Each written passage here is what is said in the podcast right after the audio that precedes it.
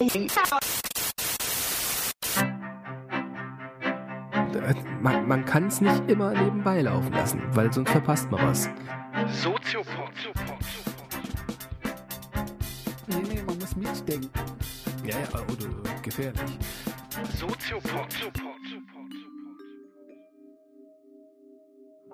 Herzlich willkommen zum Soziopod hier auf Bremen 2. Schön, dass Sie wieder dabei sind und ich begrüße wie immer recht herzlich Professor Dr. Nils Köbel. Guten Abend, ich begrüße wie immer Patrick Breitenbach. Hallo. Und ähm, wir sind jetzt schon zum zweiten Mal hier auf Sendung auf Bremen 2, um nochmal ganz kurz zu erklären für die, die ganz neu dazugekommen sind. Wir sind eigentlich ein Podcast zu finden unter www.soziopod.de, Soziopod mit D am Ende, tatsächlich nicht, Ja. nicht der Pod, Sondern der sondern Pod. der Pot, Pot. Und ähm, wir machen eigentlich einen Podcast im Internet rund um philosophische, soziologische, pädagogische Themen. Dort sind wir zu finden im Netz und jetzt eben auch alle 14 Tage auf Bremen 2. Und das letzte Mal hatten wir in unserer Episode mal so die Grundlagen der Denkströmungen, kann man vielleicht sagen. Weil Grundlagen der Philosophie ist es nicht nur alleine, sondern eigentlich, was sind so die Grundströmungen menschlichen Denkens? Und da hatten wir ein sehr schönes Bild, nämlich des großen Philosophen Wilhelm Dilthey, der den Garten der Philosophie beschrieben hat und der drei große Denkbäume beschrieben hat, mit ähnlicher Wurzel oder mit gleicher Wurzel. Ja, die haben jeweils ihre Wurzeln halt aus unterschiedlichen Gründen. Genau. Vielleicht sagen wir nochmal schnell die drei. Man Ja. kann, wie gesagt, das auch nochmal nachhören. Genau. Soll ich kurz? Ja. Also der erste Baum wäre der Naturalismus, sagt Dilthey. Hat als Metaphysik den Materialismus. Die letzten Dinge, die uns bestimmen, sind material gegeben. Also das- Atome. Atome, Moleküle, Stoffe, aus denen wir existieren und die unser Bewusstsein erschaffen und die uns ähm, existenziell bestimmen. Das Sein bestimmt das Bewusstsein wäre ein typischer Spruch eines Materialisten. Mhm. Der andere Baum ist genau umgekehrt. Man könnte sagen, das Bewusstsein bestimmt das Sein, nämlich der Baum der Freiheit, des Bewusstseins, geprägt von Philosophen wie Immanuel Kant beispielsweise oder auch Jean-Jacques Rousseau, mit dem wir uns heute ganz intensiv beschäftigen wollen. Und der dritte Baum wäre dann der Baum der objektiven Idealisten, die die große metaphysische Systeme entwickeln, wie zum Beispiel religiöse Fragen aufwerfen. Existiert Gott? Gibt es einen Sinn, eine Freiheit jenseits von uns, der die ganze Welt umfasst und nicht nur aus uns herauskommt? Also alle großen Fragen nach den letzten Gründen, wie auch die Griechen Aristoteles die schon gestellt haben. Was ist das, was das Wesen der Freiheit eigentlich antreibt? Das ist die Frage nach Gott, nach dem Letzten, nach dem Absoluten. Und in der Philosophie eher sowas wie Existenzphilosophie quasi. Gibt es auch Existenzphilosophen, die nach Gott fragen? Jaspers würde dann auch in diesen Baum hineinragen. Aber ist es immer die Frage nach Gott oder ist es immer die Frage nach dem Höheren? Ja, Gott, ja, aber Jeden- ich meine, jenseits. die Naturalisten haben ja auch so die Frage nach dem Höheren, aber die Höhere, das Höhere wäre das Material. Ja. Und die objektiven Idealisten würden sagen, das Höhere ist was Geistiges. ja. Das ist wichtig. Ne? Also Gott ist ja eben etwa ein Bewusstsein, was vor der Materie existiert, was die Materie selbst dann wieder begründet. Ja. Also die Frage nach den letzten Gründen ist immer die Frage der Philosophie und die letzten Gründe sind für die Materialisten das Material und für die Idealisten das Geistige. Mhm. So sagt auch Hegel zum Beispiel als objektiver Idealist, die Welt ist Geist.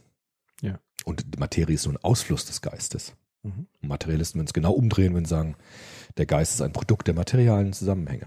Mhm. Also Hegel wäre eher so die Matrix. Ja, genau. Und, und die Materialisten würden sagen, die Computer, die die Matrix überhaupt erst machen, das Ja. ist äh, das Letzte. Okay. Ist unentschieden. Der Kampf geht weiter. Zwischen diesen Ja. Weltanschauungen ist noch keine Entscheidung. Aber wir haben einen großen Vertreter heute mitgebracht aus einer der drei Strömungen. In Kann diesem. Fall wäre es tatsächlich der Naturalismus oder Äh, der Idealismus. Ja, oder? Idealismus, also ein Gemisch kann man fast sagen. Also Ja. ähm, Jean-Jacques Rousseau wollen wir uns heute anschauen als einer der ganz großen Denker der Neuzeit. Und äh, Rousseau hat quasi diese beiden Bäume ganz stark bedient. Also einerseits den Naturalismus mit seinem Begriff der Natur, auf den wir noch zu sprechen kommen wollen. Aber Rousseau war auch ganz stark ein Denker der Freiheit, also Ja. des äh, Idealismus. Mhm. Und ähm, bei Rousseau ist es interessant, wenn wir gleich einsteigen wollen, die Geburtsdaten und Todesdaten, Ja. die zeigen schon die Zeit an, in der er gelebt hat. Die ist ganz wichtig. Rousseau ist geboren worden 1712 in Genf Mhm. Und ist gestorben 1778 in einem kleinen Dorf in der Nähe von Paris. Das heißt, er hat die französische Revolution knapp knapp Verpasst. verpasst. Das heißt, wir sind im Vorfeld der Französischen Revolution. Also in, Monarchie in den in letzten höchster Zügen höchste Ausprägung. dekadenter Ausprägung. Sonnenkönig. Sonnenkönig. Das heißt, wir sind kurz vor dem Umsturz der Monarchie. Ja. Und in dieser Zeit war Rousseau wirksam. Das heißt, wir leben in einer Zeit, äh, wo die Monarchie ein letztes Aufblühen erlebt hat, aber auch schon eigentlich im Konkurs stand. Das heißt, man könnte auch sagen, Rousseau hat, war schon auch, zählt er auch als Wegbereiter so ein bisschen für Ja. die französische Revolution? Absolut. Also Rousseau, äh, man kann sagen, es gibt drei große französische ähm, Philosophen, die in der Zeit wirksam waren. Das war Voltaire, Montesquieu und Rousseau. Und die drei großen Philosophen waren diejenigen, die jetzt gefragt haben, was kommt jetzt nach der Monarchie. Die haben schon gesehen, so geht's nicht weiter. Ja. Also die Luft war voll gesättigt mit dieser Frage nach Revolution, nach Veränderung, nach neuer gesellschaftlichen Formen. Und Dilthey, haben wir letztes Mal ja auch gesagt, hat im Grunde die Tendenz zu sagen, die Philosophen sind nur die Artikulationsinstanzen für gesellschaftliche Strömungen. Ja. Und so war Rousseau auch jemand, der jetzt überlegt hat, wie kann man den äh, Zeitgeist formulieren. Ja, das heißt, was können wir jetzt eigentlich für eine neue Idee von Gesellschaft formulieren, die äh, grundlegend anders ist als das, was wir jetzt haben. Und das heißt, die, die Kennzeichen des Verfalls war wahrscheinlich nicht nur, dass sozusagen die arme Bevölkerung darunter gelitten hat, sondern eher tatsächlich der Mittelstand, also Der Mittelstand, die Bürger, weil richtig. sonst So gäbe es es. sozusagen diese breite Welle nicht, weil Genau. Den Armen ging es schon immer scheiße. So, ehrlich ist gesagt richtig. ist, aber Revolutionen kamen eigentlich immer Aus so der Mitte. aus der Mitte. Genau, deshalb ist ja auch der, kann man vorwegnehmen, die Sieger der französischen Revolution ist ja das Bürgertum, Ja. das dann in die Blüte gekommen ist. Und wir haben eine Zeit, in der die Monarchie sich bedient am Bürgertum, also sie einen unglaublich riesigen Hofstaat hat mit ganz Tausenden von Angestellten und die Bürger haben bezahlt. Mhm. Das war die Immer Zeit, schlecht. immer schlecht. Wir haben eine Zeit brachialer Strafen für Aufsässige. Das ist auch die Zeit, die Foucault beschrieben hat mit diesen Vierteilungen und Herzhaus. Martern. Genau. Das fällt auch in diese Zeit. Im äh, 18. Jahrhundert vor der Französischen Revolution gab es so drakonische Strafen für Aufsässige. Der Mittelstand wurde ausgebeutet und ausgeblutet für eine Monarchie, die vollkommen abgehoben ist von der Welt und eigentlich nur über sich, um sich selbst dreht. Ja, das erinnert mich ja so ein bisschen an heute. Also Vierteilung haben wir nicht. King so. Donald. Aber gut, da sieht man, das klappt jetzt nicht, wenn man eine Republik hat, die das verhindert, dass ein König einfach machen kann, was er will. Ja. Also das wäre schon ein Unterschied nochmal zu der damaligen Genau. Zeit, wo es einfach mit Gewalt geantwortet äh, wurde auf Kritik und auf Widerstand. Ja. Aber zumindest war es so, dass diese französischen, vor allem französischen Philosophen gemerkt haben, wir brauchen eine neue Grundlage des Zusammenlebens, so geht's nicht weiter. Ja. Ich weiß gar nicht, ob sie schon gedacht haben, dass es Revolution gibt, aber zumindest war die Frage klar, wir brauchen ein neues normatives Fundament für die Frage nach Gesellschaft. Es hat gebrodelt. Es hat gebrodelt und zwar an allen Ecken und Enden. Und sie haben relativ radikal gedacht, diese Philosophen, und haben gesagt, wir können auch nicht mehr mit Gottes Gnadentum argumentieren, wie es bisher war, weil das sind diese, sind ganz brüchig geworden, diese Grundlagen. Einfach deshalb, weil es ähm, begonnen hat in dieser Zeit eine gesellschaftliche Ausdifferenzierung zu geben. Das, Das heißt? hat Niklas Luhmann ja schön beschrieben. Also er hat gesagt, die Welt wird differenzierter und äh, Regelbereiche, äh, die vorher zusammengefallen sind, wie zum Beispiel Politik und Religion, war ja im Mittelalter eins. Ja. Von Gottes Gnadentum wurde der Kaiser oder der König eingesetzt. Die beginnen sich jetzt auszudifferenzieren und eigene Regelkreise zu gewinnen. Das heißt, Religion ist nur für religiöse Fragen zuständig und Politik bekommt einen eigenen Wirkungsbereich, ein eigenes System. Das Bürgertum hat wahrscheinlich dann so erstmalig den Wirtschaftsbereich Genau. gegründet. Wirtschaftsbereich, also es beginnt das, was Luhmann äh, schön nachzeichnet, sich zu entwickeln, dass es nämlich eigene Systeme in einer Gesellschaft gibt, die nach eigenen Logiken funktionieren und die sich ausdifferenzieren, die sozusagen eigene Welten in sich beanspruchen und sich auch gegenseitig dadurch entlasten. Und gegenseitig voneinander abgrenzen. Genau, gegenseitig voneinander abgrenzen. Deshalb funktioniert das dann irgendwann nicht mehr, dass die Religion die normative Grundlage für Politik wird. Mhm. Weil Religion hat sich um Religion zu kümmern und Politik um Politik. Dadurch entlasten die sich auch gegenseitig, aber dafür dürfen die auch nicht mehr übergriffig werden. Ja, wobei das natürlich fadenscheinig ist, weil letztendlich die Verflechtungen immer wiederkehren. Schon, aber man sieht es ja in modernen Demokratien, dass die Kirche zwar mitreden darf, aber keine Entscheidungsbefugnis hat. Ja. Kann, kann Meinung äußern. An, ich sag kann, mal, an gewissen Punkten sicherlich schon noch. Und natürlich, wenn man sich anguckt in Deutschland, inwieweit die Kirchen sozusagen auch im, im Bereich im Sozialwesen Ja, da schon. und so weiter. Ja, genau, und da schon. Sehr entscheidungsbefugt. Was, Das stimmt. Also Lobbyismus halt auch Das natürlich gibt's. praktizieren und so. Klar. Und das meine ich ja allgemein, das beziehe ich ja nicht nur auf die Kirche, sondern auch Wirtschaft, Politik. Diese Die haben- Felder, die im Grunde genommen, Die sind gekoppelt. genau. Aber die sind sozusagen von ihren Operationen her getrennt. Ja. Genau. Das ist wichtig, weil die Kirche zum Beispiel kann man ja sehen, hat ja unglaublich viel zurücknehmen müssen an Einfluss in modernen Gesellschaften. Hat ja wahnsinnig sich zurückgenommen und hat sich wahnsinnig begrenzen müssen, weil eben die anderen Politikfelder, Wirtschaftsfelder ganz stark eine Eigendynamik entwickelt haben. Und das beginnt in Europa vor allem in dieser Zeit, also Ja. im frühen 19, äh, 18. Jahrhundert, wo auch die Industrie langsam anfängt, Fahrt aufzunehmen. Es gibt den Merkantilismus, die Arbeitsteilung, hat Emil Dürkheim schön beschrieben. Das heißt, wir haben den Beginn eines Kapitalisierung des Wirtschaftssystems. Also Vorindustrialisierung. Vorindustrialisierung. Es gibt aber schon neue Ma- Maschinen, die auf, äh, die gebaut werden. Es gibt arbeitsteilige Produktionsweisen. Das heißt, die Gesellschaft beginnt sich ganz stark zu verändern.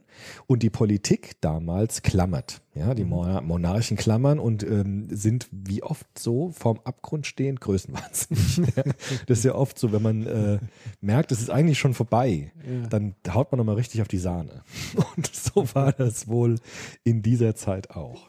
Aber schlaue äh, Philosophen wie Rousseau haben natürlich schon weit darüber hinaus gedacht und haben schon eigentlich ein Modell äh, vorgelegt für die Zeit danach. Aber war Rousseau von Hause aus Philosoph oder hat er irgendwie mal was ganz anderes gelernt? Also Rousseau war ein Universalgenie, könnte man sagen. Also er war vor allem, also ein bisschen wie Goethe erinnert er manchmal. Also er war ähm, auch Dichter, hat auch Dramen geschrieben, er war Naturforscher auch, hat auch mit Botanik sehr viel gemacht und er war ähm, ein genialer Schriftsteller. Also er hat unglaublich gut geschrieben, also so eine Sprache. Es gibt äh, auch Pädagogen, die sagen, ähm, äh, was Rousseau gemacht hat, das gab es vorher nicht und nachher eigentlich auch nicht mehr. Mhm. Also ein unglaublich rhetorisches Genie. Das, gilt, er auch als Begründer der Pädagogik eigentlich so ein bisschen? also schon eigentlich äh, Begründer der neuzeitlichen Pädagogik. Ja. Also Pädagogik gab es vorher auch schon, bei Comenius zum Beispiel im äh, 17. Jahrhundert, aber Rousseau hat eigentlich unsere Vorstellung von Erziehung maßgeblich mitgeprägt. Also alles, was wir heute haben, dass wir Kinder spielen lassen, dass wir ihnen Anregungsbedingungen geben, dass wir sie nicht bestrafen, sondern eher äh, wachsen lassen, sich entfalten lassen, das ist alles rousseauisches Denken. Also die moderne Erziehung wäre ohne Rousseau äh, nicht denkbar. Das heißt nicht, dass wir alles eins zu eins jetzt übernehmen, was Rousseau gesagt hat. Ja, bestimmt nicht. Aber so Grundhaltungen, die wir bis heute haben, sind bei Rousseau grundgelegt worden, was die Pädagogik betrifft. Das wäre auch das zweite Feld, was Rousseau ganz stark bedient hat, nämlich die Erziehung, die Mhm. Pädagogik. Ja. Und Rousseau ist in Erinnerung geblieben, weniger wegen seinen schriftstellerischen Leistungen, obwohl ich gerade ein Drama von ihm lese. Julie oder die neue Eloise heißt das. ich hoffe, du liest im französischen Nein, Original. das nicht. Aber das ist jetzt nicht sehr stark in Erinnerung geblieben. Was in Erinnerung geblieben ist, sind zwei Felder, nämlich einmal die Sozialphilosophie und einmal die Pädagogik. Mhm. Sozialphilosophie ganz stark in seinem Werk Gesellschaftsvertrag, Mhm. Kontrast Sozial, und die Pädagogik vor allem in seinem Werk Emil Mhm. oder über die Erziehung. Dann fangen wir doch mal beim Gesellschaftsvertrag Genau. an. Wir sind in der Zeit, wie gesagt, die gesellschaftlichen ähm, Systeme beginnen sich auszudifferenzieren und in der Luft liegt die Forderung an die Philosophen, eine neue normative Konzeption für Gesellschaft vorzulegen. Was begründet Gesellschaft heute? Jenseits von Religiosität im Grunde, jenseits von metaphysischen Annahmen. Jetzt gibt es interessante Vorschläge. Ein Vorschlag, der schon ganz früh kommt, schon 100 Jahre vor Rousseau, ist der von Thomas Hobbes. Thomas Hobbes gilt in der Philosophiegeschichte oftmals als so Gegenspieler von Rousseau. Weil Thomas Hobbes ein grundlegendes Menschenbild hat, zu sagen, wir brauchen einen Staat, wir brauchen einen Herrscher, er nennt ihn auch Leviathan, also so einen ganz mächtigen Herrscher, weil der Mensch sich sonst gegenseitig zerfleischt. Das berühmte Bild des Wolfes, Genau. was natürlich auch im Nachhinein völliger Quatsch ist, was viele Verhaltensbiologen Ja, wahrscheinlich bestätigen, weil der Wolf, Wolf ist eher ein ein hochsoziales- soziales Wesen ist. Absolut. Genau. Und, äh, aber was sozusagen Hobbes zum Ausdruck bringen wollte, dass der Mensch eigentlich eine Bestie ist, eine die Bestie. von außen gebändigt werden muss. So ist es. Das war der eigentlich fast der erste Entwurf einer neuen Fundierung von Staat. Also der Staat hat einfach eine Funktion. Er ist nicht mehr von Gott gekommen, er ist nicht mehr von Gottes Gnadentum eingesetzt, sondern er hat einfach eine ganz konkrete Funktion. Und die Funktion begründet sich auf die auf eine vernünftige Schlussfolgerung. Also wenn der Mensch sich gegenseitig umbringt, wenn man ihn laufen lässt, braucht er einen wichtigen, starken Herrscher. Wobei das interessant ist, weil du kannst ja so eine Philosophie nur dann entwerfen, wenn du dich selber von diesem Bestienbild abgrenzt. Also Schon, es muss ja. für ihn ja sozusagen vernünftigere Menschen gegeben haben und eher Ja. die Ja, triebgesteuerteren. gibt's so schon. Also ich glaube schon, dass Thomas Hobbes sagen würde, der Mensch hat ja auch Vernunft, ja. aber unterm Strich sozusagen. wird Vielleicht auch tatsächlich der Mensch in Masse oder so. und Masse und auch Ja. in der Lebenswelt neigt er immer wieder dazu, äh, eine Bestie zu sein. Und deshalb war der erste Entwurf von Thomas Hobbes der, der Mensch ist von Grund auf schlecht, böse, aggressiv, wild und er muss gezähmt werden durch einen Herrscher. Und Rousseau hat einen ganz anderen Vorschlag jetzt. 100 Jahre später kommt der Contrat Social 1762 auf den Plan, wird äh, dort auch verlegt. Und äh, Rousseaus Vorschlag ist nicht der einer Zähmung des Menschen durch einen Herrscher, sondern Rousseau sagt, die Gesellschaft muss auf einem Vertrag beruhen. Das heißt, die Grundlagen kommen nicht von der Religion, nicht von Gott. Sie kommen auch nicht äh, von irgendwelchen ähm, metaphysischen Annahmen, sondern sie kommen einfach dadurch zustande, dass Menschen sich zusammentun und miteinander einen Vertrag schließen. Und sein Menschenbild ist eigentlich ein ganz anderes als bei Thomas Hobbes, fast gegensätzlich. Er sagt nämlich, der Mensch ist von Natur aus gut. Aber er wird verdorben, wenn wir so eine Gesellschaft bauen, wie er sie vorgefunden hat. Mhm. Also wenn wir Menschen hineinzwingen in irgendwelche vollkommen unvernünftigen, absurden Machtkonstellationen, dann verderben die Menschen. Ja? Mhm. Rousseau sagt, alles, was von den Händen des Schöpfers kommt, ist gut. Alles wird schlecht unter den, unter den Händen des Menschen. Ja. Das Aber da- war, da das war seine ja- Welt. Da ist er ja sehr nah an Karl Marx, Ja. der ja auch gesagt hat, das sei ein bestimmtes Bewusstsein jetzt. Marxisten haben Rousseau als so eine Art Vor-Marx gesehen. Das zum Beispiel ist typisch. Mit Rousseau kann jeder machen, was er will, sozusagen. Das ist so eine ganz typische, also jeder pickt sich von Rousseau immer das raus, was zu seinem Ding passt. Ja, das ist typisch für Rousseau. Bis auf natürlich die Hardliner und Law and Order Typen, die, Die nicht so. genau, die würden sich dann eher bei Hobbes bedienen. Aber Rousseau, daran sieht man schon, Rousseau ist eine unheimlich schillernde Figur. Also Rousseau ist sehr interpretierbar in ganz verschiedene Richtungen hinein, ist sehr uneindeutig oftmals in dem, was er sagt, ist auch deshalb unglaublich viel ausgelegt worden. Aber was man schon sagen kann, ist, dass oftmals wird es auch dialektisch dargestellt, Hobbes ist so der, der Antipart von Rousseau und Kant synthetisiert dann die beiden zusammen. Aber wenn man so sagt, würde Rousseau davon ausgehen, Menschen sind vernünftig und gut, wollen auch das Gute und deshalb muss man sie eigentlich in Freiheit einen Vertrag miteinander schließen lassen und nicht ein Monarch muss kommen muss die knechten, Gottes Willen. Dann wird der Mensch schlecht, wenn man es Ja. so macht, ja. Dann äh, verdirbt der Mensch eigentlich unter der Knute eines Herrschers. Im Gegenteil, wir brauchen eigentlich das Zusammenkommen vernünftiger Menschen und die müssen einen Vertrag miteinander schließen. Und dieser Vertrag kann dann am ehesten dazu führen, dass die Menschen ihre Freiheit wiedererlangen. Mhm. Ja.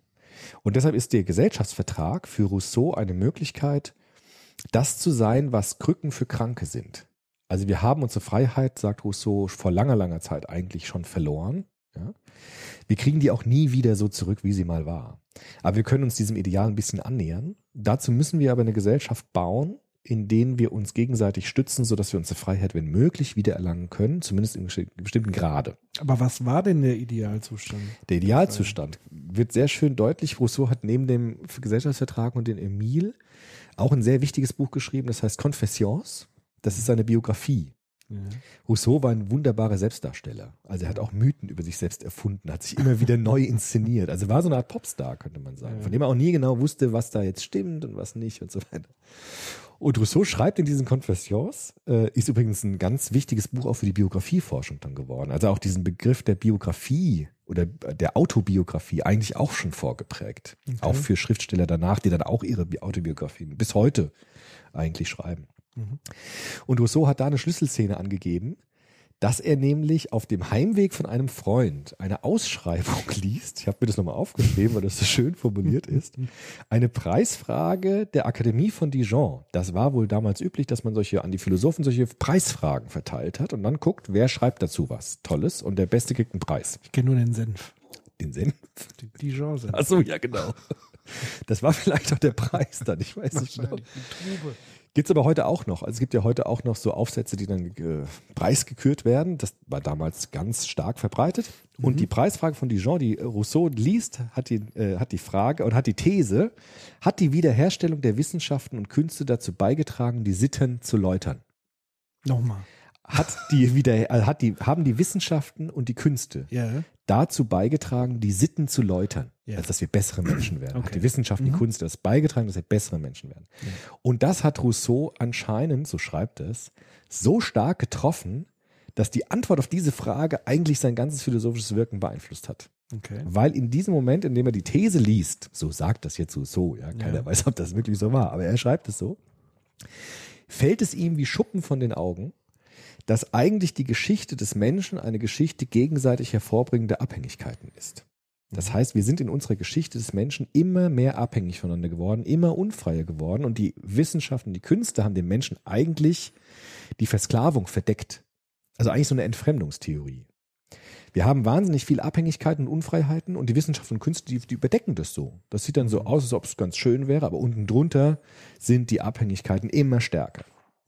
Eine ganz starke Zivilisationskritik eigentlich, die Rousseau vornimmt. Ja. Er sagt zum Beispiel, die, die Sesshaftigkeit war schon so ein Ding. Ja. Die Arbeitsteilung, die politischen Hierarchien, auch die Sprache, die schaffen neue Bedürfnisse dem Menschen, die ihn immer abhängiger machen voneinander. Also er hat so ein Bild eines Urmenschen, der relativ frei ist, weil er nur das will, was er wirklich braucht. Nahrung, Kleidung, das Wichtigste und sonst eigentlich relativ frei ist von Bedürfnissen. Ja, aber das war ja nie der Fall.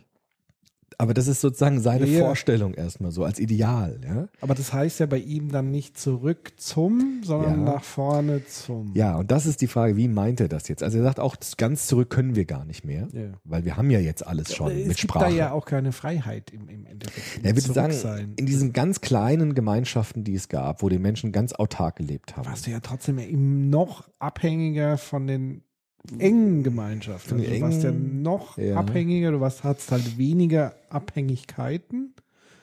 Und was ja passiert ist, dass sich die Abhängigkeiten wiederum ausdifferenziert haben. Das Ja. heißt, es sind mehrere Abhängigkeiten Ja. dazugekommen. Ja, also genau. Abhängigkeiten sind komplexer Ja, geworden. und das sich er verteilt. schlecht, genau. Und das findet er schlecht, weil er gemeint hat, auch durch unsere Kultur oder durch unsere, das, was wir Zivilisation nennen, werden immer mehr künstliche Bedürfnisse geschaffen, die der Mensch gar nicht braucht. Ja. Und dadurch werden wir äh, abhängig von Dingen, wir versklaven uns an Dinge, die uns eigentlich unglücklich machen, die wir überhaupt nicht brauchen. Ja? Das war ja dann wirklich ein Vormarxist. Ja, also Marxisten ne, sehen ihn so. Ich sehe ihn nicht so. Ja? Weil ich glaube, Rousseau hat ein anderes Bild vor Augen. Also Rousseau hat ja nicht dieses, was Marx sagt, durch die kapitalistischen Produktionsverhältnisse, das hat er noch nicht so stark gesehen, sondern äh, Rousseau hat wirklich diese Idee, ähm, das Ideal ist dass die Freiheit des Menschen, der auf Kultur eigentlich in diesen negativen Dingen verzichten will und wieder zurückkommt von einem Bild, wo er wirklich nur das will, was er braucht. Also wo der Ja. Mensch das tut, was ihm wirklich gut tut und nicht irgendwelchen Dingen hinterherhetzt, die ihn eigentlich nur abhängig machen. Also ich finde, das ist nochmal eine andere, aber das stimmt schon. Marxisten sehen Rousseau als so eine Art Vormarx. Das ist oft so formuliert worden. Also er legt für mich an dem Punkt, so wie wenn ich es von außen halt einfach höre, äh, grundsätzlich die Wurzeln. Also Marx hat ja dann sozusagen die kapitalistische Ausformung dieser gesteigerten Bedürfnisse, Abhängigkeit und so Ja. weiter eher in dem wirtschaftlichen Bereich verortet, aber er geht ja nochmal eine Schicht Kultur. tiefer. Also Schon, ja. wo, wo sind die Wurzeln? Also wie entstehen Genau. Bedürfnisse, die man nicht braucht? Und er würde sich, also Rousseau würde sich nicht nur auf die Frage der Arbeitsteilung konzentrieren und der kapitalistischen Produktionsverhältnisse, sondern Ja. auf Kultur generell. Sondern also ganz tiefgreifende Kulturkritik, die er eigentlich vornimmt. Aber es stimmt schon. Also äh, Marxisten haben ihn so gesehen, haben Ja. sich auch immer wieder auf ihn berufen, tatsächlich. Ja. Und ähm, das Ideal bei Rousseau ist das, was er Naturzustand nennt. Damit hat er einen riesen Fass aufgemacht, der, bis heute. Weil diese Frage, was heißt das eigentlich, die Natur des Menschen? Was ist damit eigentlich gemeint? Hat jetzt einen riesen Kosmos entworfen an Interpretationen. Also es gibt zum Beispiel in der, in der Pädagogik gibt es jetzt ganz viele Ansätze, die äh, versuchen zu erklären, was heißt eigentlich dieses Natürliche bei Rousseau. Zum Beispiel Winfried Böhm ist ein personalistischer Pädagoge, der würde sagen, der meint eigentlich die innere Natur des Menschen. Der Mensch muss zurückfinden zu seiner inneren, zu seinem inneren Wesen, zu seinem personalen Wesen, zu seiner unentfremdeten Innigkeit. Das ist eine Interpretation von Rousseau. Levi Strauss zum Beispiel, der Ethnologe, der hat gesagt, die Natur, das, was er meint, ist das Wilde, das Antizivilisatorische, das S bei Freud, das ist die Natur, die Rousseau meint. Und so gibt es ganz verschiedene Interpretationen, was Rousseau damit eigentlich meint. Ist bis heute auch äh, immer noch in Diskussion. Was meint Rousseau eigentlich mit diesem Naturzustand? Was wir sagen können, aber was Rousseau selbst sagt, ist, der Naturzustand kann man rekonstruieren, indem man versucht, einen Menschen sich zu denken, der ohne Merkmale einer entfremdeten Kultur existiert. Ja, ist gar nicht so einfach, was er damit meint. Er deutet das auch manchmal so an, indem er sagt, es gab diese kleinen Gemeinschaften in Bergdörfern beispielsweise, die ganz autark gelebt haben. Er hat zum Beispiel auch an seiner Person das wunderbar gemacht. Er ist, damals hat er eine Mode gegründet. Ja, er hat so ganz einfache Klamotten angezogen zum Okay. Beispiel. Keine Mode mehr. Ja. Hat das gemacht, was Bob Dylan dann in den 60er Jahren gemacht hat, mit diesem Vagabond-Style. Also Ja. wie ein Vagabund eigentlich rumgelaufen. Haben die Leute nachgemacht. Ja, haben gesagt, oh, neu, toll. Ja. Also Rousseau war so ein Trendsetter, kann man Hipster. auch sagen. Eigentlich schon. Also er hat dann so auf alles verzichtet, ganz einfach gelebt, ist auch aufs Land gezogen, hat sich versucht, wirklich frei zu machen von dieser entfremdeten Kultur und hat das auch nach außen getragen, an seiner Person. Also er war schon so ein, so ein Tausendsasser irgendwie, der auch dann Ja. solche Trends gesetzt hat. Ja Freak. könnte man auch so sagen, aber er hat tatsächlich Gesellschaft damit ganz stark geprägt. Und sein Gesellschaftsvertrag heißt eben staatliche Herrschaft, wenn man das jetzt überträgt auf die Frage, wie wollen wir miteinander leben, heißt, wir müssen nicht das auf Religion gründen oder auf Tradition. Das ist ja alles Entfremdung des Menschen, sondern wir müssen einen Vertrag miteinander schließen. Und die Grundlage des Vertrages ist der Gemeinwille, so nennt er das. Und Gemeinwille ist genau das, was wir eben hatten. Man versucht, die Sonderinteressen von Menschen zu substrahieren, also wegzunehmen, und versucht nur das als Grundlage eines Staates zu nehmen, was alle Menschen unterschreiben können. Ein Vorläufer vom kategorischen Imperativ, könnte man sagen, bei Kant. Ja? Das, was du nicht willst, dass man dir tut, das wirke am anderen zu, das kann jeder unterschreiben, das gilt jenseits aller Sonderinteressen. Und er hat ziemlich clever, wie ich finde, gesagt, das muss die Grundlage unseres Vertrages sein. Das, was jeder unterschreiben kann, unabhängig von dem, was er sonst noch in seinem Leben macht. Man könnte auch sagen, es ist ein Vorläufer von der Differenzierung zwischen Ethik und Moral. Also die Moral ist das, was alle teilen müssen. Man darf nicht töten, stehlen und so weiter. Und darauf, auf diesem Boden, kann dann jeder leben, wie er will, im Grunde. Und er hat gesagt, und damit hat er natürlich schon Demokratie vorgezeichnet, Menschenrechte vorgezeichnet, indem er gesagt hat, wir brauchen eine Basis. Und diese Basis kann nicht die Religion sein, wo ein Monarch Leute vierteilen lässt, weil er irgendwie glaubt, er hätte den Auftrag dazu. Sondern die Basis muss sein, wir müssen uns verständigen darauf, worauf können wir uns einigen, was alle unterschreiben wollen. Und das ist der Gemeinwille. Und das ist die Basis eines Gesellschaftsvertrags. Eigentlich sehr, sehr schlau, sehr Ja. modern, kann man sagen. Ja. Das heißt, der Gemeinwille wird dann aktiv, wenn Menschen dagegen verstoßen. Deshalb braucht man auch Recht, ja, braucht auch Gesetze, damit sozusagen äh, auch die Menschen dann gezwungen werden, weil er sagt, Aber man, wer definiert denn bei ihm den der, Ver- Vertrag? die Menschen selbst. Also er sagt, wir müssen zusammenkommen. Funktioniert ja meistens nicht. Es gab es ja auch nie. Das wird ja auch immer ihm vorgeworfen. Also es gab nie einen Vertrag. Das ist empirisch nie passiert. Ja? Naja, im Nachhinein könntest du ja schon sagen, sowas wie unser Grundgesetz ist eigentlich schon ein deutscher Gesellschaftsvertrag. Ja, wobei ja auch nicht die, Men die Menschen von Deutschland zusammengekommen sind, sondern auch da gab es ja dann äh, die Rechtsgelehrten, die dann das Grundgesetz aufgestellt haben und Genau, die Väter aber- des Grundgesetzes. Genau, das, das wäre ja sozusagen meine Frage gewesen. Also Ja. es muss ja eine Instanz geben. Damals, Repräsentanten, Genau, damals war es dann der Adel einfach, Ja. der Monarch, der sowas hätte festlegen. Also irgendeiner muss ja das mal mh, in Stein meißeln, Ja. quasi. Also ähm, so würde ich sagen, also ich glaube, er meint damit nicht so sehr das Konkrete, wie das sein soll, sondern die normative Grundlage. Die Haltung. Die Haltung. Also nachdem du alle Gesetze auch prüfen kannst, die entstehen. Ja. Entsprechen sie den Gemeinwillen oder nicht? Das ist sozusagen eine, eine, ein Grund, also eine Konstruktion, könnte man sagen.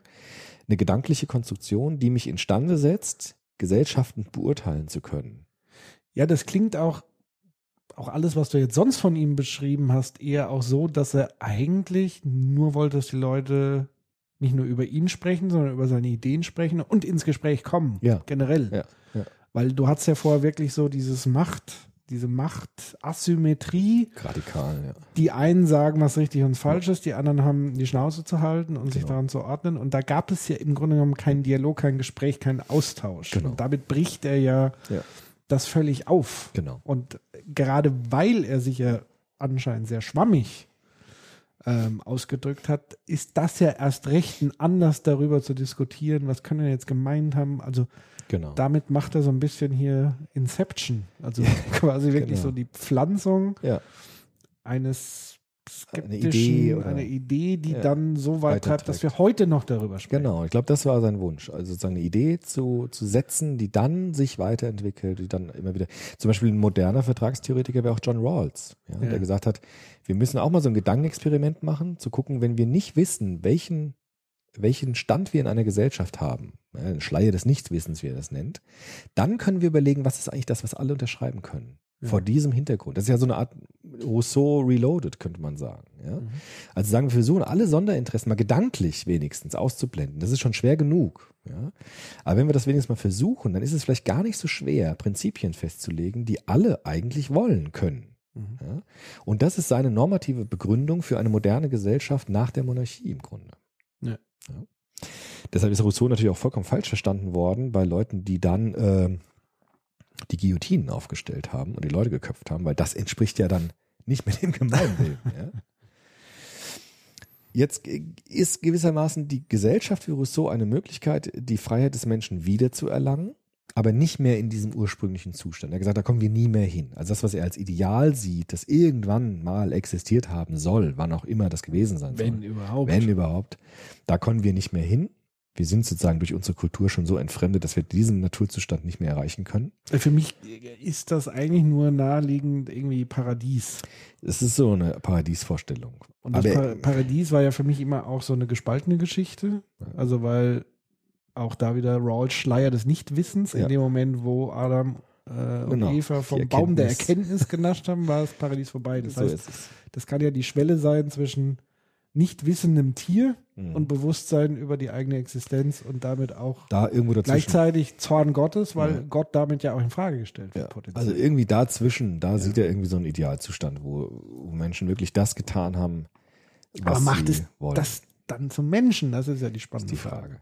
Aber zumindest hat Rousseau so eine Idee, der Mensch ist eigentlich gut. Eigentlich äh, will er schon das Richtige.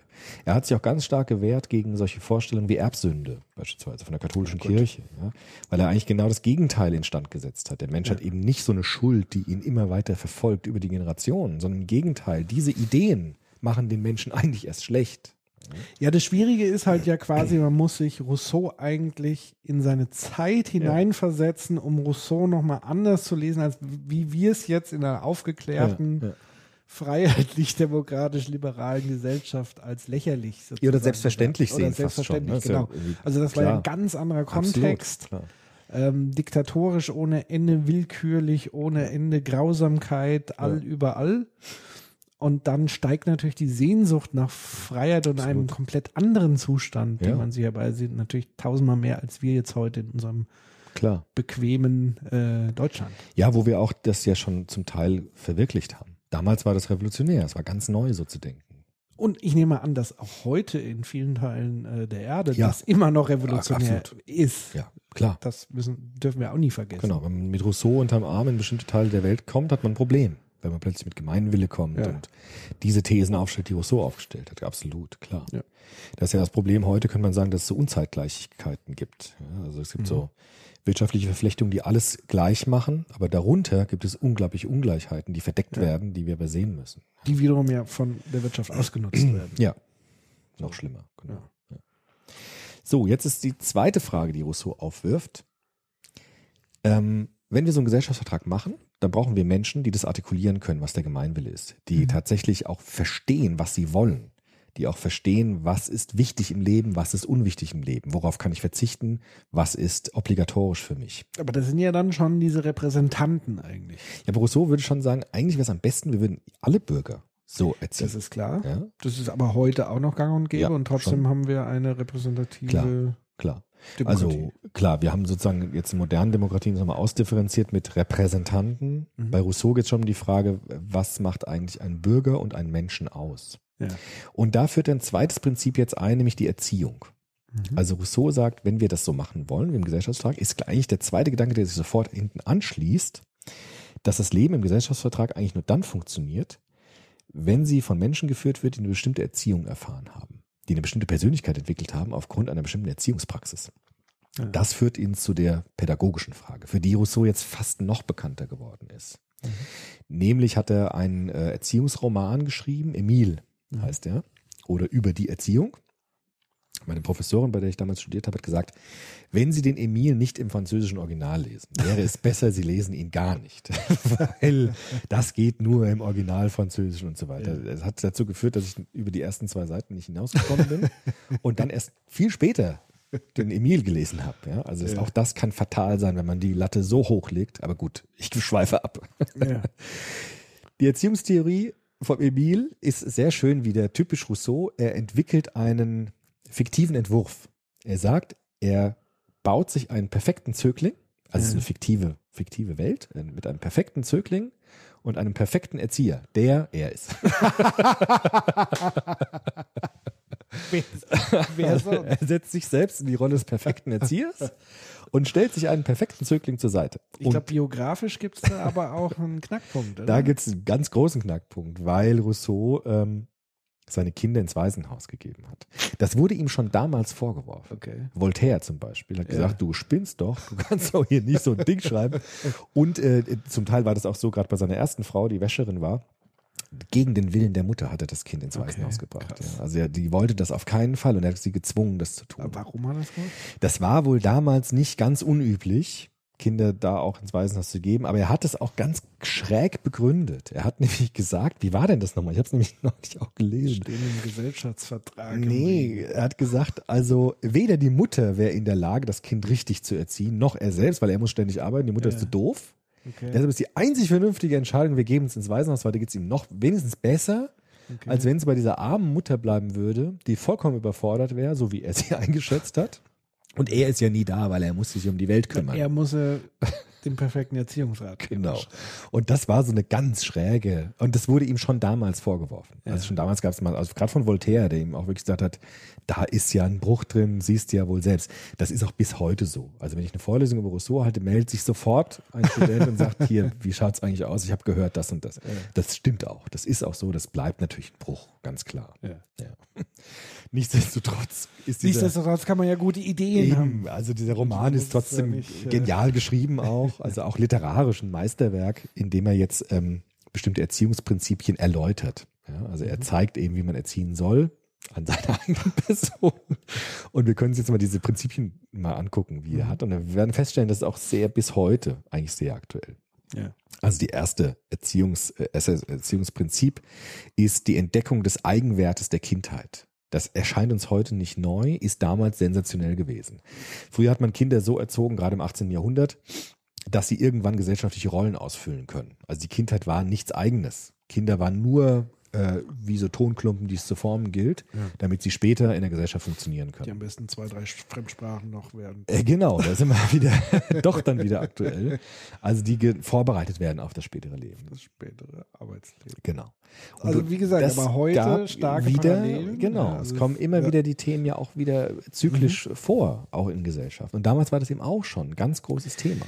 Ja, beziehungsweise ich glaube, der Unterschied ist, damals waren es wirklich große Zyklen, die sich so einseitig vielleicht, also und heute läuft vieles parallel. Ja, ja, stimmt. Also du hast viele parallel, also ich will nicht Parallelgesellschaften Mhm. sagen, aber Parallelansätze, weil natürlich eine liberale Gesellschaftsform natürlich viel mehr Spielräume Lebenskosmen. Genau. zulässt. Also mehr Diskurse könnte man auch sagen gibt's heute. Ne? Es gibt Genau, so konkurrierendes, also du hast Genau. einerseits hier die, wie, wie nennt's, Tigermutti, Genau.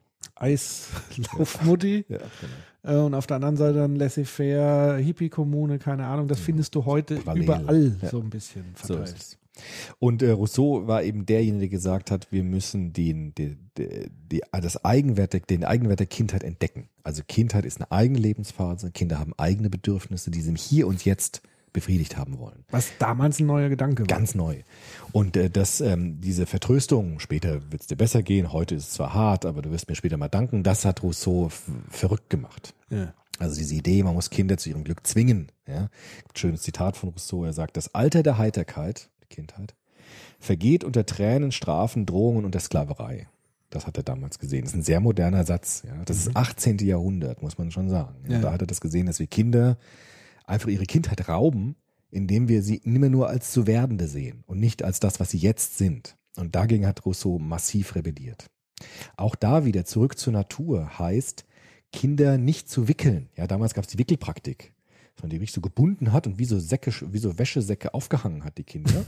die haben dann geschrien, hat man sie schreien lassen, bis sie irgendwann müde waren. Und das hat Rousseau tatsächlich irre gemacht, weil er gesehen hat, das ist genau die, die, äh, die, die, Ein die Verklemmung der Natur. Ja, man soll die Kinder laufen lassen, krabbeln lassen, rufen lassen, dass die Natur sich entfalten kann. Das ist auch so ein Naturgedanke bei ihm, also ganz pragmatisch. Ja? Dass man die nicht einschnürt, im wahrsten Sinne des Wortes, und äh, äh, einkerkert. Ja, sondern dass man das wachsen lassen. Das war so eine Idee, die äh, heute selbstverständlich ist, klar. Damals revolutionär. Zumindest in manchen Teilen. In manchen Teilen natürlich. Also es gibt da tatsächlich wiederum neue Erziehungsratgeber, die sagen, man muss das Kind schreien lassen, Gibt's um auch. es ja. abzugewöhnen. Ja, gibt's auch. So weiter. stimmt. Also ja, ja. Aber zumindest jetzt mit diesen Genau. brachialen Methoden, ja. Ähm, ja. Deshalb sagt Rousseau auch, hat er schon auch so ein bisschen Vorläufe der empirischen Erziehungswissenschaft, weil er sagt, wir müssen Kinder beobachten. Ja? Wir müssen Kinder kennenlernen. Kinder sind Individuen, eigene Persönlichkeiten, die natürlich noch nicht fertig sind, aber die schon einen ganz starken Eigenwert besitzen und uns Erwachsenen auch signalisieren, was sie wollen und welche Werte sie haben.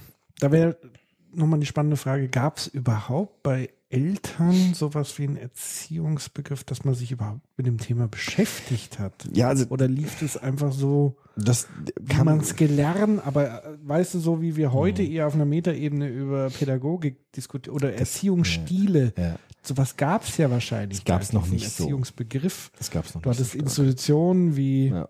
Kirche, keine Ja, Ahnung, klar. im, im, im Adel hattest du halt dann da Ki- Kindermädchen, genau Ausbildungsdinger, Hauslehrer. Handwerker. genau, Gesellen. Ähm, genau so war es. Also es gab auch da natürlich Ständeunterschiede, aber es gab äh, vor allem, was Rousseau sehr gegeißelt hat, war diese Praxis, dass die Mütter oftmals ihre Kinder an Kindermädchen abgegeben haben und die Erziehung denen überlassen haben. Ja. Und die Kindermädchen haben zum Teil keine emotionale Bindung zu dem Kind aufgebaut, weil sie das ja gar nicht kannten. Das war auch nicht ihr Kind. Deshalb war Rousseau auch jemand, der gesagt hat, die Mütter sollen die Kinder erziehen. Äh, Nicht deshalb, weil er jetzt irgendwie konservativ war, sondern weil er gesehen hat, da ist die Bindung da, die Kinder brauchen. Also auch da war er psychologisch schon weit, weit seiner Zeit voraus, weil er gesehen hat, wenn die nicht geliebt werden von den Kindermädchen, die einfach die wie Dinge behandeln, dann raubt man ihnen das Potenzial, was in ihrer Natur steckt. Ja, ich muss halt lachen, weil er es halt dann tatsächlich selber nicht gemacht hat. Ja, das ist dann immer das klar, ist immer blöd, ja.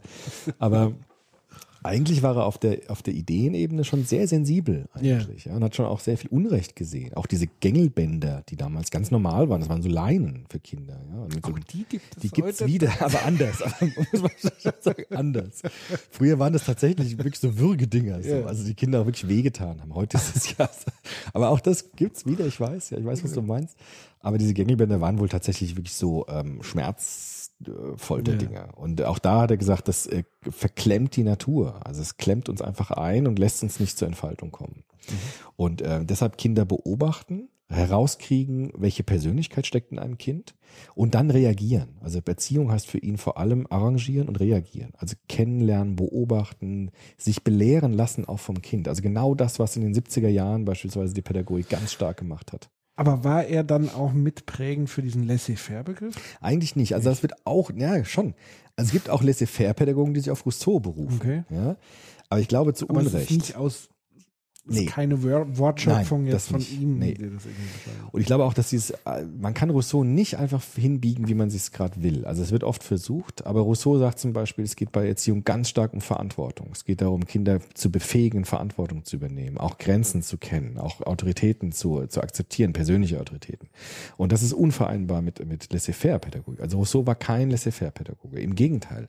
Also ich glaube, dass Rousseau, die rousseauische Pädagogik wahnsinnig anspruchsvoll ist, wenn man nochmal auf das Grundprinzip seiner Pädagogik kommt. Das nennt er nämlich negative Pädagogik. Er sagt nämlich, Erzieher und Erzieherinnen sollen gar nicht direkt erziehen. Sie sollen gar nicht bestrafen oder schimpfen oder äh, androhen, wenn irgendwas schief läuft, sondern sie sollen Kulissenschieber sein. Das heißt, sie sollen Erziehungsarrangements dem Kind geben, anhand deren sie lernen können. Zum Beispiel präsentiert man ihnen ein Bild oder man bereitet einen Raum vor mit spannenden Dingen und die Kinder können dann diese Dinge verwenden, um daran zu lernen. Hat damit die gesamte Reformpädagogik vorweggenommen. Musst nochmal ein Beispiel. Ein Beispiel. Also Rousseau sagt, drei Dinge erziehen den Menschen. Der Mensch, die Natur und die Sachen. Und diese Dinge dürfen nicht in Widerspruch zueinander stehen. Zum Beispiel, das bekannteste Beispiel ist, ein Kind wirft mit dem Ball die Scheibe ein. Jetzt soll der Erzieher nicht kommen und schimpfen und das Kind hauen, ja, was hast du Böses getan, sondern er soll das Kind in dem Raum lassen, sodass das Kind die Konsequenzen seiner Handlung spürt. Der Raum wird kalt. Ja. Also der Wind kommt, der Regen kommt rein und das Kind soll an der Erfahrung lernen. Also die Reaktionen seiner Handlungen sind die besten Erzieher, sagt Rousseau, weil Erfahrungslernen viel mehr bringt als das Geschimpfe der Erwachsenen. Und das ist jetzt ein bisschen blödes Beispiel, aber es ist so schön plastisch. Ja, es ist vor allen Dingen einleuchtend, weil man sagen kann, dieses Strafen und Belohnen ist eigentlich ein, eigentlich vergleichbar wie ein einfaches Medium wie Geld. Ja, genau. Also es ersetzt ja, Ja. eine Erfahrung Richtig. Es kürzt sehr ab. kurzfristig, ähm, aber ersetzt sie nie. Genau. Es versucht abzukürzen. Und Rousseau sagt, die, das ist, das ist nicht gut, sondern die richtigen Erfahrungen, die auch lange brauchen. Deshalb hat Rousseau auch ein schönes Wort formuliert. Er hat gesagt, das Wichtigste ist bei Kindern Zeit zu verlieren. Ja? Ja. Genau das Gegenteil seiner Zeit. Damals ging es immer, wir müssen Zeit gewinnen, ja, wir müssen uns beeilen. Und hat Zeit verlieren, Ruhe lassen, Kinder auch hinfallen lassen, wieder aufstehen lassen. Also dieses Verlieren von Zeit. Also zu sagen, wir lassen die Kinder Erfahrungen machen, weil die sind viel wirksamer als unsere Abkürzungsstrategie mit Schimpfen und Bestrafen. Und umgekehrt natürlich auch verhätscheln. Ja, und genau, das hat er mich auch ganz stark Und. Helikopterartig. Richtig. Er hat ganz stark polemisiert gegen diese Adelskinder, die alles erlaubt bekommen und deshalb gerade überhaupt sich nicht entfalten können, weil sie überhaupt keine Erfahrung machen mit dieser Welt, weil alles in Watte gepackt ist und sie immer die Prinzen und die Könige sind. Auch das würde gegen Laissez-faire natürlich ganz stark sprechen. Also Kinder haben auch ein Recht aufs Scheitern, würde Rousseau sagen. Auch ein Recht darauf hinzufallen, auch im übertragenen Sinne, sodass sie an dieser Welt lernen können. Und das macht Kinder dann wirklich stabil, stark und befähigt sie, Verantwortung zu übernehmen.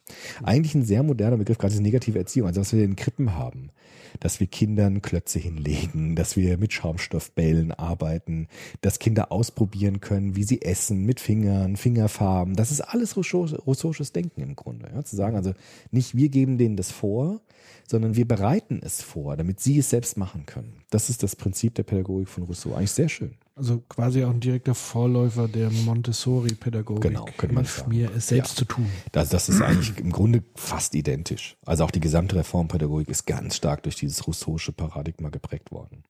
Und Rousseau hat die Psychologie ein bisschen vorweggenommen, kann man sagen, indem er schon Alters-, Entwicklungsstufen ähm, identifiziert hat. Er hat gesagt, es gibt eine Kindheit, die geht von 0 bis 3. Es gibt ein Knabenalter von 4 bis 12, eine Vorpubertät, Vorpubertät von 12 bis 15 und eine Pubertät bis 20. Tja. Das ist ja nicht ganz daneben, könnte man sagen. Und er hat gesagt, jedes Lebensalter hat ein Recht, eine Berechtigung und braucht bestimmte Arrangements von Erwachsenen. Ja, also ein Pubertieren muss, muss, muss andere Dinge präsentieren als ein. Kleinkind. Bauklötze hinstellen. Richtig. Und man darf ihn auch nicht drängen, dass er sich jetzt mal schneller entwickelt, sondern er muss da auch da wieder Natur, in Anführungsstrichen immer, äh, äh, Erzieherinnen und Erzieher müssen reagieren eigentlich auf das Kind. An welcher Stufe ist das Kind? Was kann es wann? Und nicht Kinder in ein Korsett pressen, dass alle Kinder zur gleichen Zeit das Gleiche lernen müssen, sondern eher zu reagieren auf das, was das Kind in seinem Entwicklungsstand uns zeigt, was es braucht. Mhm. Also auch da, wenn wir heute das dreigliedrige Schulsystem sehen, vollkommen unrussojanisch, ja, weil bei uns alle Kinder das Gleiche lernen müssen zur gleichen Zeit. Das wäre genau das Gegenteil von dem, was Rousseau will. Ja. Ja. Der, der über- übertreibt es dann auch ein bisschen. Rousseau sagt sogar, man muss, äh, man soll Kindern erst dann was lernen, wenn sie danach fragen. Also man soll sie erst dann lesen lernen, wenn sie das wollen. Man Ja. soll den Kindern ein Buch vorlesen, soll ihnen zeigen, wie toll das ist, Geschichten zu lesen, sodass sie irgendwann das wollen. Aber nicht direkt sagen, ich zwing dich jetzt zu lesen. ja, aber das funktioniert ja meines Erachtens auch Ja, ganz gut. Aber Voraussetzung ist natürlich, dass Bücher im Haus sind und ja. Genau, die Erziehenden das tun. richtig. Arrangieren. das Also, meint er mit diesem Arrangieren. Schlimmer ist es, wenn es ja gar kein Arrangement gibt. Ja, dann ist Verarmung. Ja. Dann ist es Ja. tatsächlich Verarmung und dann auch ein, ein, keine geistige Weiterentwicklung und Entfaltung. Also im Grunde ist Erziehung ist Futter, könnte man sagen, Ja. dass das Kind aufnimmt und damit wächst. Genau. Es ist wahrscheinlich immer eine Balance zwischen Unter- und Überforderung. Ja, genau. Ein Stück weit. Genau das, was die Erziehung heute eigentlich auch sagt. Also immer ein bisschen mehr zu wollen, als was Kinder können, aber auch noch nicht zu überfordern, dass es Angst kriegt, sondern sozusagen Anreize zu geben, dass das Kind lernen kann. Wie bei Piaget ist das dann später im 20. Jahrhundert. Er nennt das ja auch Anregungsbedingungen. Also Dinge Kindern zu präsentieren, an denen sie entsprechend ihre Entwicklungsstufe sich selbst entwickeln können und weiterkommen und neue Schemata entwickeln, neue Kompetenzen entwickeln und so weiter. Mhm. Und das ist äh, Rousseausches Denken. ja. Wie hat er denn so das Thema lebenslanges Lernen? Also war für ihn dann so Erziehung eigentlich abgeschlossen Mhm. Ja, ab 20? schon. Weil das wäre ja auch nochmal ein interessanter Gedanke, weil für Erwachsene gilt es ja genauso. Eigentlich schon. Aber Rousseau würde schon sagen, also das, der, der Emil endet dann damit, dass er auch eine Frau kennenlernt. Der Emil der Emil. Der. Emil, der Emil wird dann so 20, er wird dann erwachsen, Ja. lernt eine Frau kennen und wird dann Bürger, autonomer Bürger in einer Gesellschaft des Gesellschaftsvertrags. Also er kann Und- äh, den Gemeinwillen formulieren, artikulieren, danach leben und er kann eine Rolle einnehmen, die er aber auch aus Freiheit heraus wählt. Und wird ja dann selber zum Erziehenden. Ja, Also für seine Kinder ja. Schließt sich der Ja, Kreis. genau, ja, absolut. Und er sagt, Erziehung soll immer dem Menschen dienen und nicht nur dem Bürger. Es geht nicht darum, Kinder zu einer Rolle zu erziehen, sondern zu einem Menschen zu erziehen, der dann frei entscheidet, welche Rolle er in einer Gesellschaft annehmen will. Mhm. Ja. Heute auch vielleicht ein bisschen naiv, ja, kann man sagen, er hat eine ganz große Wurf. Ja. Aber sowas wie Selbstverwirklichung, alles, was wir heute haben, Persönlichkeitsentfaltung, das ist im Grunde, ist es von Rousseau ganz stark mitentwickelt worden. Also es erinnert mich stark an äh, Star Trek. Ja, so, ich glaube schon, das wäre so eine Idee, ja, das zu verwirklichen. Also es Genau, gibt ganz viele Utopien, die das mitarbeiten. Quasi Emile äh, wäre Jean-Luc äh, Picard. Genau, oder Rousseau halt vielleicht. Genau. Aber wie, wie hat er denn ihm, also wie hat er denn diesen Roman geschrieben? Also wie kann man sich das vorstellen? Ist das so quasi die Biografie, die erfundene Biografie Ja. dieses Emils Ja. und Situationen rausgegriffen? Also ein Erziehungsroman, also ist äh, auch sehr schön beschrieben und er beschreibt bestimmte Situationen, die er mit dem Emil erlebt und erklärt dann immer, was er dann in der Situation tut. Okay. Also er lässt zum Beispiel auch einmal auch etwas krass, ja, lässt den Emil nachts durch Paris laufen. ja. Ja, weil er will ihm das nicht verbieten. Er muss schon sehen, was er für Erfahrungen macht. Ja. Und der Emil bekommt dann tatsächlich Probleme. Also Ja. er kommt dann in Konflikte hinein und rennt dann wieder nach Hause. Und dann soll der Erzieher natürlich sagen, klar, komm heim, ich, du hast hier Schutz. Und dann wird er das nächste Mal sich schon überlegen, ob er das nochmal will, alleine durch Paris zu laufen. Das ist so eine schöne Szene, die er beschreibt. Ja, Will man heute auch nicht in der Form machen. Ja, Aber er sagt, ähm, nicht zu schnell verbieten, sondern ermöglichen, dass Kinder Erfahrungen machen. Und das beschreibt er an ganz vielen Situationen mit ganz vielen schönen Geschichten einfach, eine Sammlung von Erziehungsgeschichten, an denen er zeigt, wie Erziehung sein soll. Ja. Ja. Und ähm, wie gesagt, bis heute eigentlich eine, also ein großer Wurf einfach. Ja. ja, und hat bis heute anscheinend große Wirkungskraft Genau. in, in viele Absolut. Bereichen. Auch dieses starke Individualisierte, ne? also zu sagen, ich bin erstmal Mensch und dann entscheide ich, welche Rolle ich in dieser Welt haben will oder wechsle meine Rollen auch, habe neue Jobs, ja, also dieses gerade diese Flexibilisierung, was ja heute auch so ein bisschen ambivalent gesehen wird, ist auch dort schon vorgezeichnet. Also man soll Kinder zu Menschen erziehen und die sollen dann gucken, was wollen sie in dieser Gesellschaft für eine Rolle annehmen und nicht umgekehrt zu sagen, hast du was, bist du was. Ja, also wenn du eine Rolle hast, dann bist du irgendwie auch ein Mensch, sondern Ja. umgekehrt. Spannend. Spannend, ja, finde ich auch. Rousseau kommt auch immer wieder auf den Plan. Also es gibt auch keinen Pädagogen, der an Rousseau vorbeikommt. Auch neue Erziehungsentwürfe, äh, die setzen sich alle explizit oder implizit mit Rousseau auseinander, auch wenn sie es nicht sagen. Aber das immer, irgendwie stehen wir alle auf den Schultern von dem als, als Pädagogen. Dann ähm, sind wir, glaube ich, auch schon wieder am, Sind wir schon vorbei. am Ende Hm. unserer Sendung, Ja. sehr kurzen Sendung. Jetzt hätten wir noch viel zu Kritik zu Rousseau sagen Ja, können, aber natürlich. gut, das äh, Vielleicht holen wir das ja tatsächlich einfach mal nach. Ähm, ihr könnt ja als unsere Hörerinnen und Hörer uns auch gerne Feedback geben. Das Mhm. macht ihr am besten über www.soziopod.de. Dort findet ihr auch alle unsere Episoden, auch die Episoden aus der Vergangenheit, die auch wahrscheinlich ein bisschen länger sind als diese Radiosendung. und äh, dort könnt ihr uns eure Gedanken hinterlassen. Dort findet ihr auch eine Telefonnummer, wo ihr zum Beispiel eine Nachricht auf unserer Mailbox hinterlassen könnt, die wir dann vielleicht auch mal in einer anderen Sendung oder in einem, einer anderen Episode mit einbinden können. Ähm, das alles findet ihr sozusagen auf unserer Website und vieles mehr rund um uns und was wir tun. Und ähm, ich freue mich schon auf die nächste Sendung in zwei Wochen. Ja. Da können wir tatsächlich auch schon mal das Thema anteasern, ähm, weil es natürlich in den, äh, ich sag mal, einen Anlass gibt, um über dieses Thema zu sprechen. Wir stehen kurz vor der Bundestagswahl und vielleicht auch ein schöner Anschluss jetzt an Rousseau und den Gesellschaftsvertrag. Ja. Tatsächlich, wir wollen mal über Demokratie diskutieren genau, geht's direkt weiter. die Geschichte der Demokratie und was heute Demokratie heißt. Mhm. Und ähm, Was heute Gemeinwille bedeutet mit Grundgesetzen. genau. Und so lässt sich das, glaube ich, wunderbar an diesem Strang weiter knüpfen. Und in diesem Sinne hoffe ich, dass es euch wieder mal gefallen hat und wir hören uns hier auf Bremen 2 in zwei Wochen wieder, in 14 Tagen. Äh, ansonsten findet ihr uns im Netz und dort könnt ihr stundenlang, falls ihr uns noch nicht kennt, Wortes. Ja. Soziopod hören. In diesem Sinne eine gute Zeit.